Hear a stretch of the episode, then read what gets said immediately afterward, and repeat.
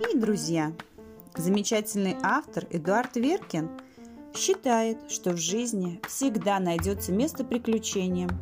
Любая мечта может осуществиться, а любое, даже самое скучное дело стать опасным и интересным. Не верите? Прочтите серию книг Эдуарда Веркина «Настоящие приключения». Читайте веселые, удивительные истории о трех друзьях – Витьке, Генке и Жмуркине. Гонки на мотоциклах, борьба с грабителями и поиск сокровищ не дадут тебе скучать. Серия книг предназначена для ребят среднего школьного возраста. Читайте книги, это очень интересно.